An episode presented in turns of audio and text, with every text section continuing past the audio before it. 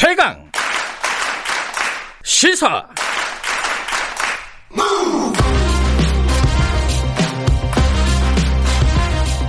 지금 여러분께서는 김경래 기자의 최강 시사를 듣고 계십니다. 네, 지금 사전 청약을 내년부터 한다는 거예요. 이게 6만 호 정도 되는 규모라고 하고요. 이게 이제 사실 어, 집을 살려고 하는 사람들이 많으니까 그 심리를 좀 잡겠다는 거죠. 근본적으로는 앞으로 좀 지으려면 시간이 걸리지만은 사전에 청약을 해서 집을 어, 이렇게 예약을 한 거죠. 사실 쉽게 얘기하면은 이게 집값 안정에 도움이 될 것인지 그 규모는 적절할 것인지 여러 가지 평가할 지점들이 있는 것 같습니다. 관심이 굉장히 많았었던 부분 있잖아요. 뭐 태릉 CC 그 골프장 그리고 뭐 과천 정부청사 이런 데는 아직 확정이 되지 않았어요. 경실련 부동산 건설 개혁본부 김성달 국장님과 평가를 좀 해보죠. 국장님 안녕하세요. 네, 안녕하세요. 총평을 한번 들어보시죠. 그 이게 네. 집값 안정 지금 그거를 어 집값 뭐 매수세라고 할까요? 뭐 네. 이런 것들 잡는데 도움이 될까요? 어떻게 보세요? 네, 뭐 말씀하신 것처럼 어제 정부가 사전 청약 6만 호, 네. 본 청약 18만 호 등의 이제 공급책을 다시 확정지는 얘기들을 하셨는데 네. 사실 이제 이러한 집값 정 인하로 이어질지는 네. 사실 저희는 그러기가 어려울 거다. 어 왜요? 왜냐 예. 왜냐하면 이제 지금 공급을 하겠다고 하는데 지금의 집값 불안이거든요. 지금의 무주택 서민들의 주거 불안을 얘기를 하고 있는데 네. 사전 청약은 내년에 사전 청약이 들어갑니다. 내년에 예. 사전 청약이 들어가면 내년에 시작해서 1년이나 2년 있다가 다시 음. 본 청약을 하고 음. 분양이기 때문에 우리나라가 다 선분양이지 않습니까? 그렇죠. 그러면 분양한 후에 또 2년 이상 흘러야 음. 입주할 수 있는 상황이거든요. 그러니까 빨리 계산했다는 5년 후의 얘기입니다. 그러니까 지금의 무주택 서민들에게는 사실 지금의 집값 불안을 위해서는 해줄 수 있는 게 없고 네. 그냥 정부를 믿고 기다려라. 이런 말씀이거든요. 음. 근데 계속 얘기되는 것이 지금 이 정부에서의 집값 상승 때문에 또는 최근에 이제 어떤 임대차 보호 등으로 전월세 불안 등이 또 다시 부작용 등이 나오기 때문에 지금에 어떻게 하면 좀 주거 불안을 해소할 수 있는 정책들을 요구하는 상황에서 사실은 이건 좀 먼 얘기다. 음. 이런 생각이 들 수밖에 없는 겁니다. 근데 이제 정부 입장에서 얘기를 해보면은 이제 여러 가지 이제 부동산 대책들을 내놨잖아요. 이제 네. 현재 이제 뭐 임대차 보호라든가 어 그리고 또 집값 안정을 위한 뭐 여러 가지 세제라든가 이런 부분들을 내놨고 이건 이제 공급 대책을 자꾸 내놓으라고 하니까 먼 네. 미래지만 어쨌든 어 내놨다. 그러면 이제 두 가지 다 내놓은 거잖아요. 현재의 대책과 네. 미래의 대책을. 그러면 이제 네. 어떤 부분이 그럼 더 부족하다고 말씀하시는 건지. 네. 예. 정부가 이제 그렇게 말씀을 하시는데 내용이 참 중요한 것 같습니다. 네. 네. 지금 이제 정부가 오류 대책 이후 여러 차례 대책을 나오고 네. 집값을 평가하기를 안정화돼 있다, 진정세다, 네. 또뭐 일부 아파트는 하락도 했다라는 말씀들을 하시거든요. 근데 사실은 정확히 들여다보면 안정세라는 게 상승세가 좀 둔화된 겁니다. 그건 홍남기 음. 부총리께서도 말씀하셨고요. 네. 지금도 음망 아파트 같은 경우 보면은 취임 초에 14억에서 어 제일 비싸던 올 초 아 조금 전만 해도 22억 2천만 원까지 시세가 형성돼 있었는데 네. 최근에 그84 이후에 1천만 원, 1천만 원 떨어졌습니다. 음. 그러니까 이제 이런 것들을 하락이라는 걸로 읽히기에는 음. 어렵고 네. 정부는 또 최근에 뭐 재건축 아파트나 뭐 은평 재개발 아파트 같은 건 네. 수백 대 1의 청약가율을 나타냈습니다. 이거는 여전히 무주택 서민들에게는 정부의 대책으로 집값이 안정되니 기다려야 될 타이밍이 아니라 네. 지금이라도 어떻게 연끌해서라도 다시 집을 사야 될 수 있다라는 불안감이 작용한 거다라고 보여지거든요. 음, 네. 그래서 이제 그런 것들은 정부 대책에 뭔가 구멍이 있다. 특히 음. 공급 정책이 문제라고 봅니다. 음. 지금 사전 청약을 얘기하셨는데 사전 청약은 지금 당장 공급되는 것이 아니고 예.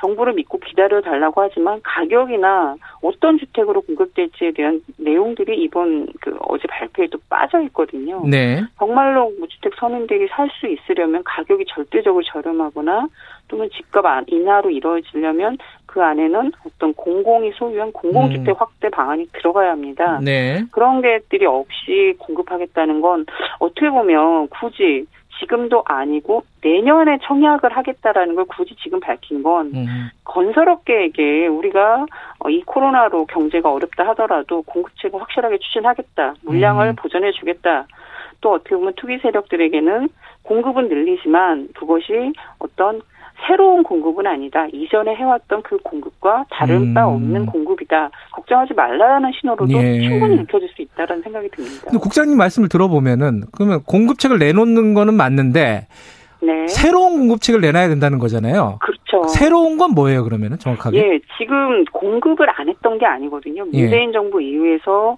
기대 신 도시도 공급이 됐고 수서 네. 신혼희망타운 등이 공급이 됐는데 뭐가 문제였냐면 너무 비쌌습니다. 너무 음. 비쌌고 그게 다 강제 수용한 땅을 했는데도 불구하고 어떤 저렴한 공공주택 확대도 이루어지지 않았고 또 하나는 공공주택도 별로 들어가 있지 않습니다. 그러니까 음. 국민들이 얘기하는 거, 우리나라 이 정부가 얘기하는 게 공공 장기 임대하는 공공이 소유한 임대주택 비중을 계속 늘리겠다고 얘기하셨거든요. 네.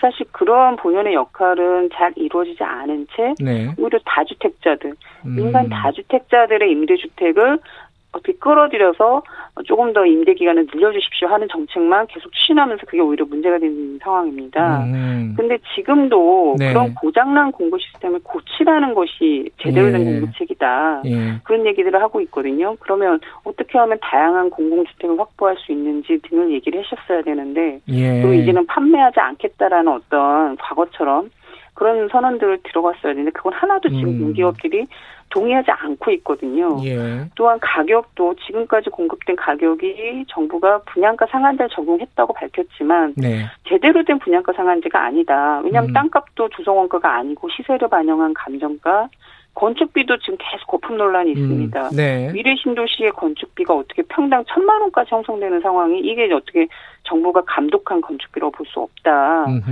이러한 문제들을 조금 받아들여서 네. 정말 서민들을 위한 아파트 공급 방안을 제시했어야 음.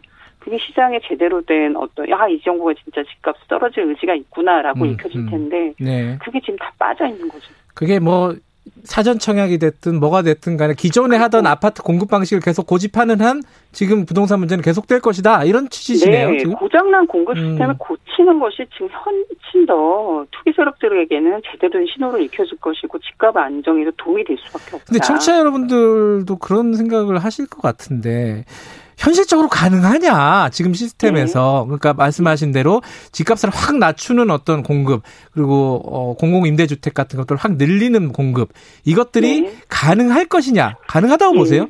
가능하다. 왜 그러냐면 네. 정부는 이번에 발표한 게 사전 청약 6만 호는 네. 3개 신도시의 일부를 지금 사전 청약하겠다. 왜냐하면 3개 신도시가 지금 지구 계획도 확정되지 않았고 네. 보상도 지금 아직 이루어지지 않은 상황이기 때문에 네. 미래 얘기인 거고요. 예. 그 이전에 이미 정부가 확보해서 개발하겠다는 공공주택의 공급 저기 주택이 있습니다. 네. 그게 이제 올 하반기에도 나오는 본청 예약이 되는 주택들이 위례도 있고 네. 또뭐 판교도 있고 과천 지식정보타운 등등해서 18만 호를 이 문재인 정부에서 공급하겠다, 분양하겠다는 네. 얘기거든요. 예. 근데 그런 거에 대해서는 정부가 얼마든지 분양가에 대해서 너무 비싼지 음. 정부가 제대로 감시자의 영역만 하면 현행 법을 그대로 적용하더라도 떨어질 여지는 충분히 있다라는 음. 생각이 들고요. 또 하나는 사전 예. 청약을 많이 한다면 네. 용산 정비창 부지나 어떤 뭐 서울 의료원 부지나 강남에 이런 국공유지가 이미 정부가 가지고 있는 땅들이 있습니다. 이 네. 민간의 개인들이 가지고 있는 논밭이며 수용하는 건 너무 어려운 과정들이 있는 거거든요. 예. 물량도 많고 불필요하게.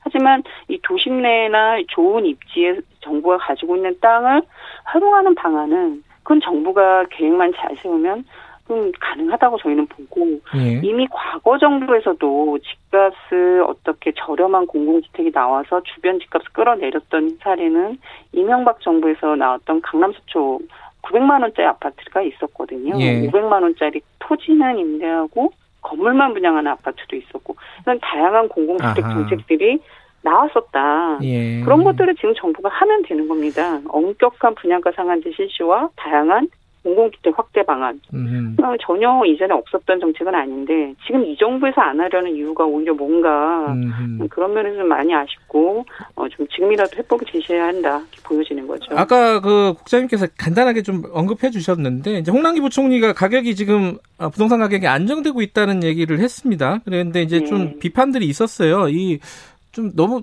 급격하게 떨어진 비정상적인 매물만 뽑아가지고 보여준 거 네. 아니냐 뭐 이런 네. 얘기도 있는데 한편으로 보면 여러 가지 뭐 예를 들어 매매 심리 지수라든가 뭐 급매물 지수라든가 이런 것들은 조금씩 나아지고 있는 것 같기도 하고 어, 네. 어떠세요 평가하시기면? 지금 이제 8사 대책 나오고 한 예. 달이 지났습니다. 예. 근데 이제 사실 이 정부에서 대책을 22차례, 3차례 지금 뭐 더 많은 대책을 발표를 했는데 예. 그 발표할 때마다 초강력 대책이라고 했거든요. 투기 근절 대책. 네. 뭐 제일 앞서서는 2018년 9.13 대책부터 시작하고 네. 뭐 작년에 12월에 어 15억 이상은 아예 규제 대출 안 해주겠다는 초강력 음. 규제 정책이 나오곤 했었는데 그때마다 시장은 움찔한 거죠. 움찔하면서 음. 급매물 중심으로 하락하는 모양 아파트도 나오기도 했습니다. 예, 근데 예. 문제는 그리고 다시 반등했습니다. 음.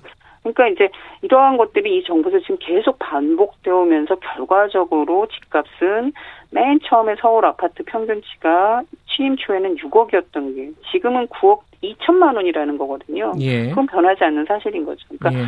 시장은 다주택 세력들은 투기 세력들은 정부가 규제할 때마다 움찔하면서 네. 눈치를 보긴 하지만 결과적으로는 다시 정부가 어떤 근본 대책을 내놓지 음. 않았다는 음. 걸 알기 때문에 네. 다시 시장 가격이 올라왔다.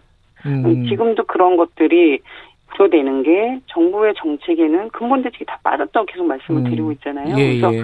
결국은 이것이 떨어지는 것이 아니라 다시 끌어올리는 것으로 작용할 수밖에 없지 않을까 음흠. 그런 생각을 하고 있어서 예. 참 지금은 이제 움찔하는 정도일 뿐이라는 우려를 갖고 계시는 거군요. 네, 예. 다주택자들이 가지고 있는 매물은 700만 호가 됩니다. 네. 그 중에 상당 부분은 이 정부 대책으로 아 정말 내가 이 이제 더 이상 다주택을 갖고 있으니까 손해 보겠구나. 네. 그러면 막 시장에 나오거든요. 그런 물량들이. 네. 지금은 그건 아닌 것 같다라는 판단하에 음. 있기 때문에 대대적으로 이 물량이 시장에 나오지 않고 있다. 예. 그리고 아, 앞서 말씀드린 것처럼 정약 과열을 말씀드렸잖아요. 예. 집값이 떨어진다고 읽혀지면 무주택자들도 집을 살 수가 없습니다. 수억 음. 원에 하는 집값이 그렇게 집값이 떨어지는데 어, 내 집 마련이 기회라고 생각하지 않고 좀 더 시장을 보거든요. 네. 근데 지금은 여전히 집값이 떨어지지 않을 거란 판단하에 영끌에서까지 그 청약 과열로 음. 들어간다는 말이거든요. 그러니까 그런 것들도 한번 잘 봐야 된다. 예, 사전 청약 얘기 나오면서 이 전세 네. 얘기가 또 이제 더 우려된다. 어, 네. 왜냐면 사전 청약을 하더라도 이제 아까 말씀하신 대로 한참 기다려야 하기 때문에 이 전세 문제 어, 지금 또 임대차법이 바뀌어 가지고 더 전세값이 폭등하는 거 아니냐 이런 우려들이 있는데 어떻게 보세요 전세 문제는? 네, 지금 사전 청약은 5년 후에 입주할 수 있는 상황이 됐기 때문에 예. 지금의 전월세 세입자들에게는 정말로 아주 뭐 영향을 주기에는 미흡하다. 또 음. 가격이 절대적으로 안정화돼 있기 때문에 아 이제 정말 저주택만 기다리면 내가 이 시장에서 조금 힘들더라도 기다리면 나에게 집도 음. 마련하고 내가 살 수 있는 가격이 나오겠구나. 이렇게 보여지지는 않는다. 네네. 그렇기 때문에 지금의 전월세 불안을 해소하게 영향을 뭐 해소할 수 있다라고 보여지진 않습니다. 예. 오히려 지금 더 저 무주택 서민의 또는 전월시장 불안을 해소한다면 당장 그 지금 정부가 분양하겠다는 물량 18만 호 그게 음. 요지에 있습니다. 위례도 있고 예. 판교에도 있고 과천 이미 정부가 지구 지정해서 분양 일정이 거의 예정되어 있는 이 주택 가격을 정부가 알겠습니다. 철저하게 예, 예. 감시해서 공급하는 것이 훨씬 더 실효성이 있다 보여지는 예. 거죠. 알겠습니다. 그 확실한 대책을 좀 마련해야 된다. 기존에 하던 대로 하면 안 된다라는 말씀이시네요. 네, 고장난 예. 공급 시스템 부터 고쳐주기를 예. 바라는 겁니다. 여기까지 듣겠습니다. 고맙습니다. 네, 감사합니다. 경실련 부동산 건설개혁본부 김성달 국장이었습니다. 1분 여기까지 하죠. 잠시 후 2부에서 8시에 돌아옵니다.